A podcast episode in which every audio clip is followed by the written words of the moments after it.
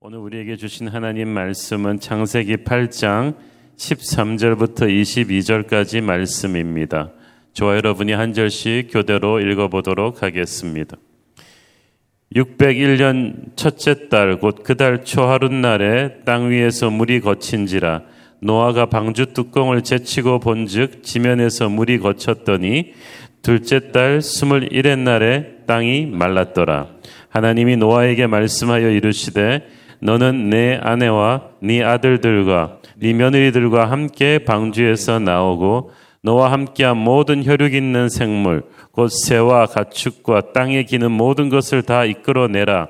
이것들이 땅에서 생육하고 땅에서 번성하리라 하시며 노아가 그 아들들과 그의 아내와 그 며느리들과 함께 나왔고 땅 위의 모든 동물, 동물, 곧 모든 짐승과 모든 기는 것과 모든 새도 그 종류대로 방주에서 나왔더라. 노아가 여호와께 제단을 쌓고 모든 정결한 짐승과 모든 정결한 새 중에서 제물을 취하여 번제로 제단에 드렸더니 여호와께서 그 향기를 받으시고 그 중심에 이르시되 내가 다시는 사람으로 말미암아 땅을 저주하지 아니하리니 이는 사람의 마음이 계획하는 바가 어려서부터 악함이라.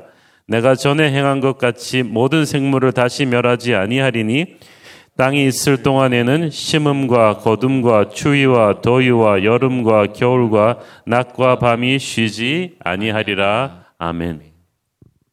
어제 이어서 우리는 계속해서 노아 홍수 후반기 스토리를 살펴보고 있습니다. 13절 보니까 601년 정월 1일에 땅에 물이 빠졌습니다. 노아는 그때 방주 뚜껑을 열고 바깥을 상황을 살펴보았지만 놀랍게도 어, 방주 밖으로는 나오지 않았습니다. 또 기다렸습니다.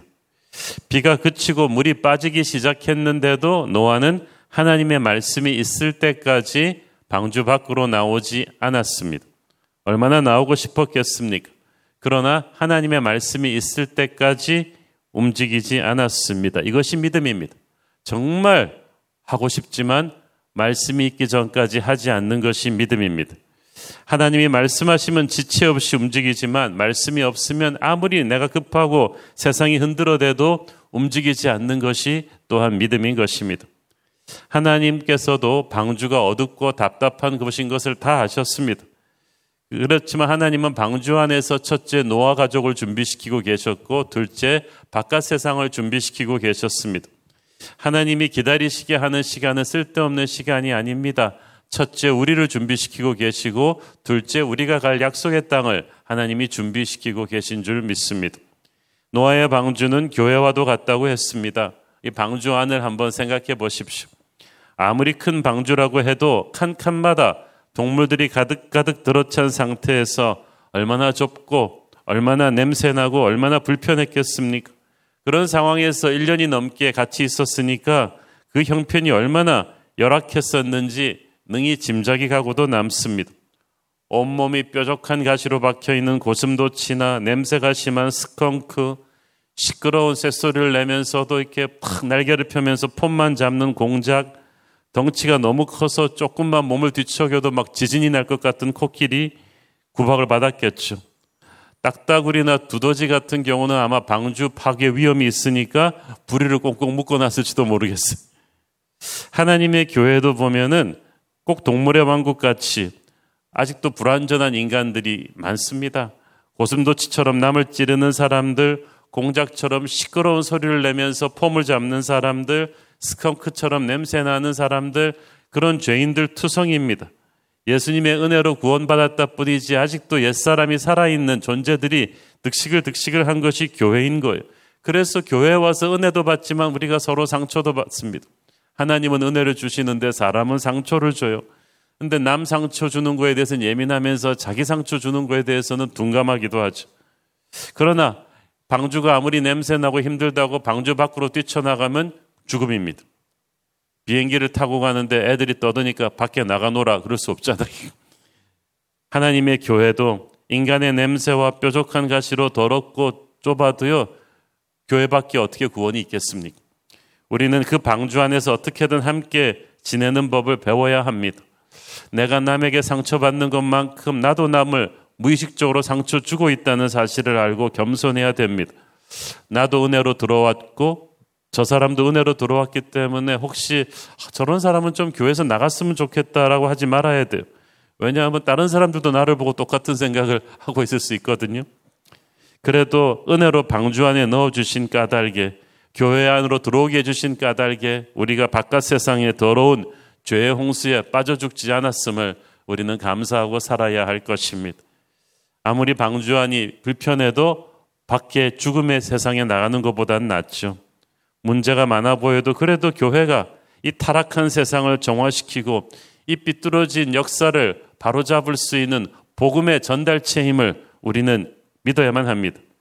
예수께서 그래도 교회의 머리가 되시고 이끌어가는 곳이기 때문에 이 교회는 참 운영되는 걸 보면 인간의 상식과 판단으로는 안 되는 어떤 신비한 어떤 힘이 있어요.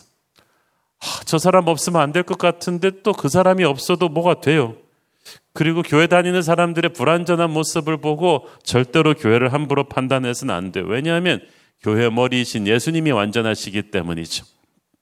놀라운 것은 방주 안에 있는 1년 넘는 시간 동안 사람이나 동물 하나도 아프거나 죽는 일이 없었다는 거예요.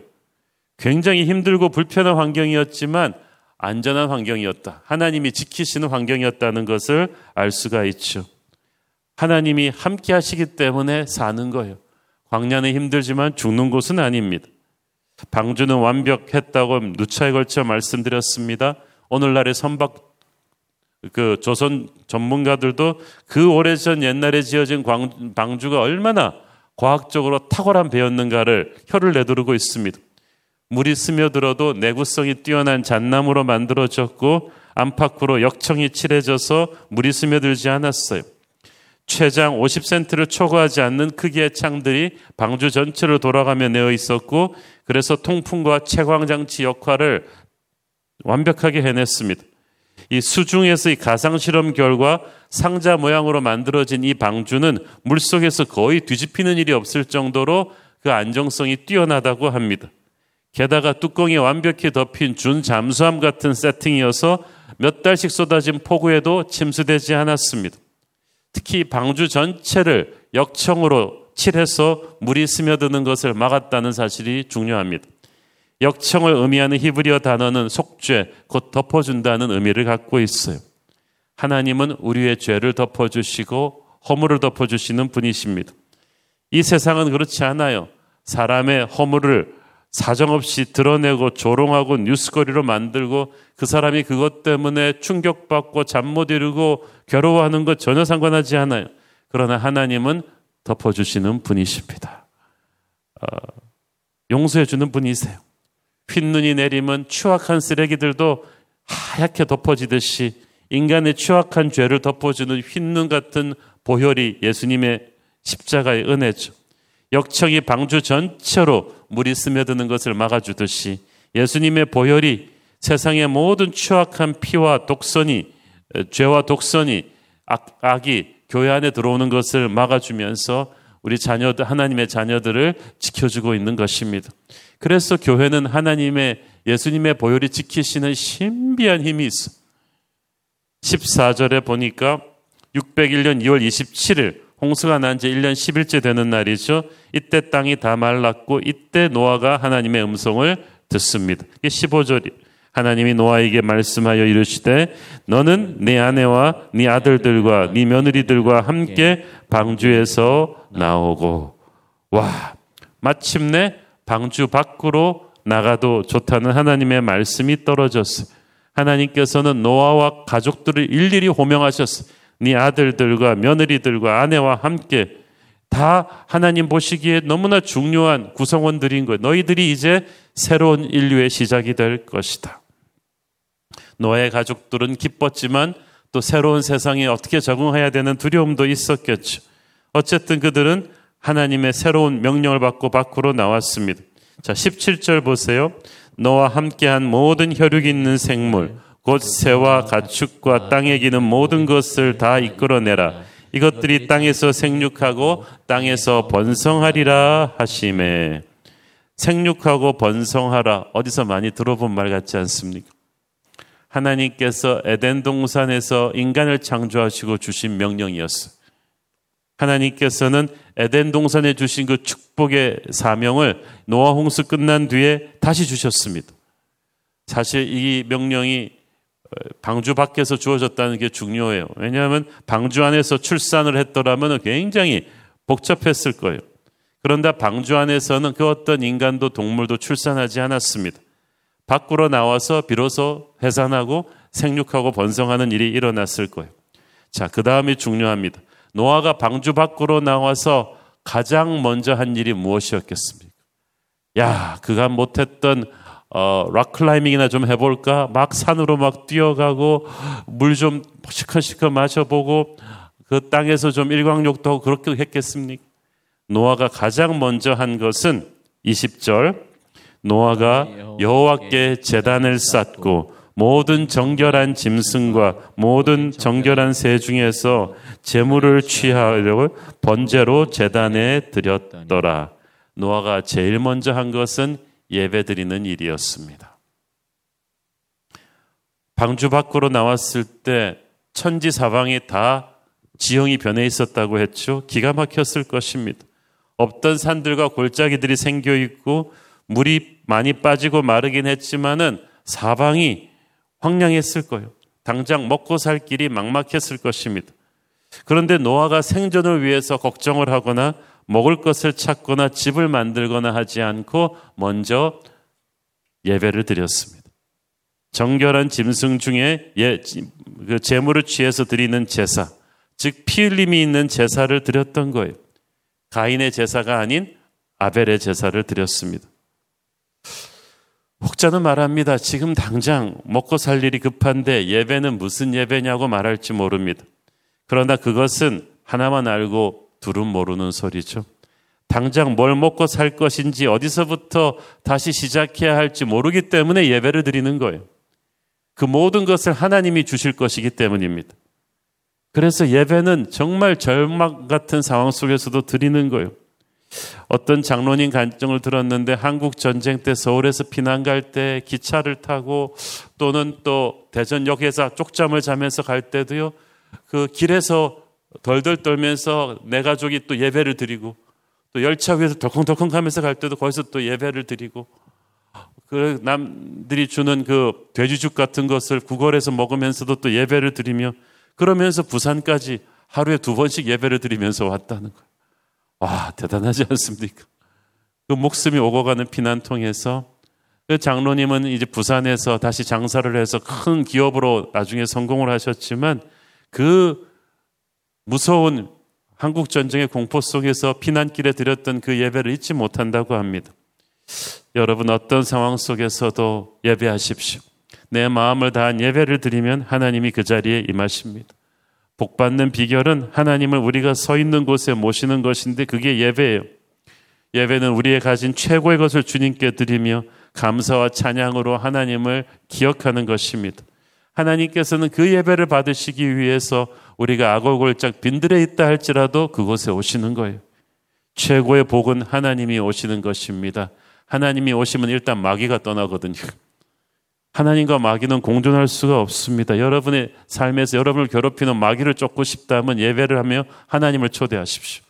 마귀가 있으라 그래도 있을 수 없습니다. 마귀가 떠날 때 마귀가 불어넣은 더러움이 떠나고 질병이 떠나고 슬픔과 근심이 떠나고 음란과 폭력과 욕심과 분쟁이 다 같이 떠납니다.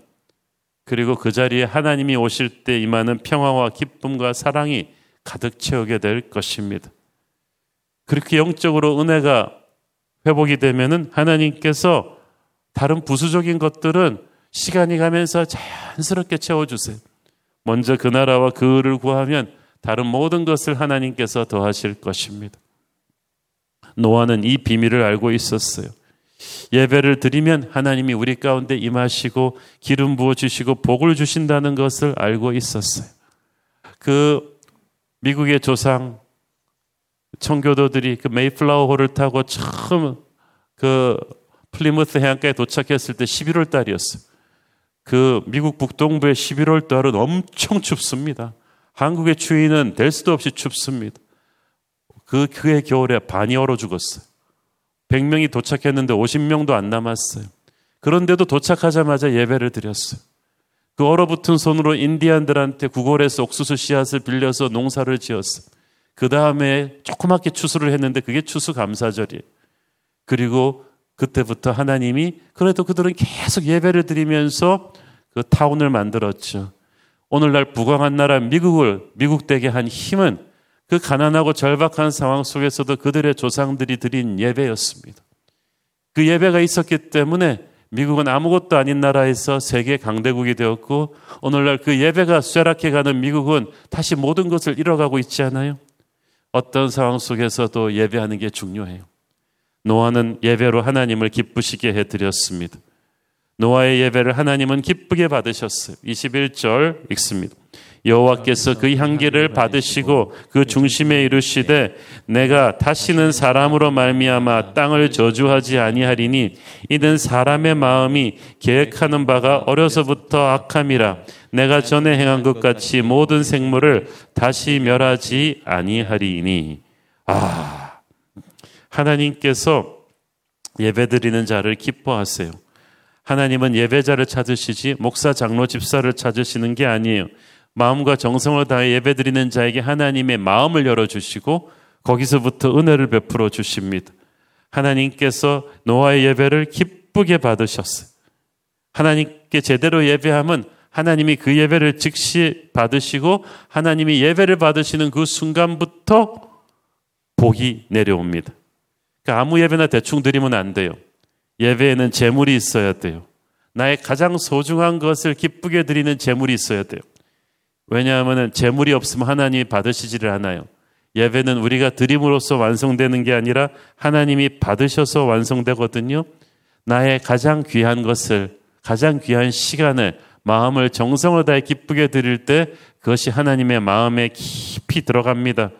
바쁘다는 핑계 대지 말고 산책하면서 차 안에서 교회에서 사업 시작하면서 사업 끝내면서 이민 가면서 유학 가면서 애들 결혼시키면서 모든 인생의 크고 작은 순간에 예배하시기를 바랍니다. 하나님께서 오실 거예요. 21절 중반을 보면 하나님께서는 노아의 예배를 받으시고 중대한 결심을 하십니다. 내가 다시는 사람으로 말미암아 땅을 저주하지 아니하리니 이것이 예배의 능력이에요. 예배는 하나님의 마음을 저주해서 축복으로 바꾸어 놓습니다. 한 예배자의 예배가 이렇게 위대했어요. 하나님께서는 노아 방주에서 걸어 나오는 노아 여덟 식구 보고 아유 몰골이 말이 아니구나 불쌍하구나 라고 마음 바꾸신 게 아니에요. 하나님은 예배를 받고 마음을 바꾸세요. 이 결심은 엄청난 결심입니다. 왜냐하면 사람으로 말미암아 땅을 저주하지 아니하리니 사람은 앞으로도 죄를 또 지을 것을 하나님은 알고 계셨어요. 노아 홍수의 심판도 인간 속에 있는 죄의 본성을 없애지는 못했다는 것을 우리가 앞으로 펼쳐질 역사를 통해서 알게 되죠. 그러나 사람들이 살면서 또 죄를 지으면 대홍수로 심판해야 되는데 이제는 그러시지 않겠다는 거예요. 심판의 조건을 사람의 죄로 판가름하지 않고 이 사람들의 죄를 덮는 누군가의 은혜로 갚아주겠다는 거예요. 죄 문제를 누가 어떻게 해결하나? 하나님께서는 이때 벌써 먼 훗날 자신의 아들 예수님의 십자가 보혈로 인간의 죄 문제를 해결하겠다는 계획을 갖고 계셨어. 그렇게 해야 하나님의 거룩과 하나님의 사랑이 동시에 해결이 돼요. 노아가 드리는 재물의 희생과는 비교할 수가 없는 큰 재물, 독생자 예수님의 생명을 주시겠다는 것입니다. 우리가 최고의 예배를 드린다 한들 어찌 하나님의 그런 사랑에 비교하겠습니까? 바다를 먹물로 삼고 하늘을 두루마리 삼아도 그 크신 사랑을 다 표현 못할 것입니다. 그러나 하나님은 노아의 예배를 받으시고 십자가 보혈에 근거한 사랑의 약속을 주셨습니다. 다시는 물 심판은 없다. 비 많이 올 때마다 덜덜 떨지 마라. 하나님께서 다시는 물로 이 세상을 심판하지 않는다는 은혜의 약속이 있었습니다. 이 정도로 우리의 예배는 파워풀한 것입니다. 사랑하는 여러분, 정말 힘들고 어려운 시대입니다. 코로나 시국이 되니까 비대면 예배가 되면서 정말 예배의 귀중함이 흔들리는 그런 때가 되었어요. 집에서 온라인으로 드리다가도 그 예배를 드리는 자세가 교회 와서 드리는 것처럼 그렇게 바로 잡히지를 않았던 분들 그러나 예배하십시오. 어떤 상황 속에서도 예배하십시오. 하나님께서 노아의 예배를 받으셨듯이 여러분의 예배를 받으시고 축복과 회복과 기적을 주실 줄 믿습니다. 기도하겠습니다. 하나님 은혜를 감사합니다. 방주에서 나온 노아 가족이 처음으로 한 일이 예배였다는 것을 그 예배를 하나님이 너무나 기쁘게 받으셨다는 것을 배웠습니다. 우리가 어떤 상황 속에서도 예배하는 예배자들 되게 하여 주옵소서. 예수님 이름으로 기도했습니다. 아멘.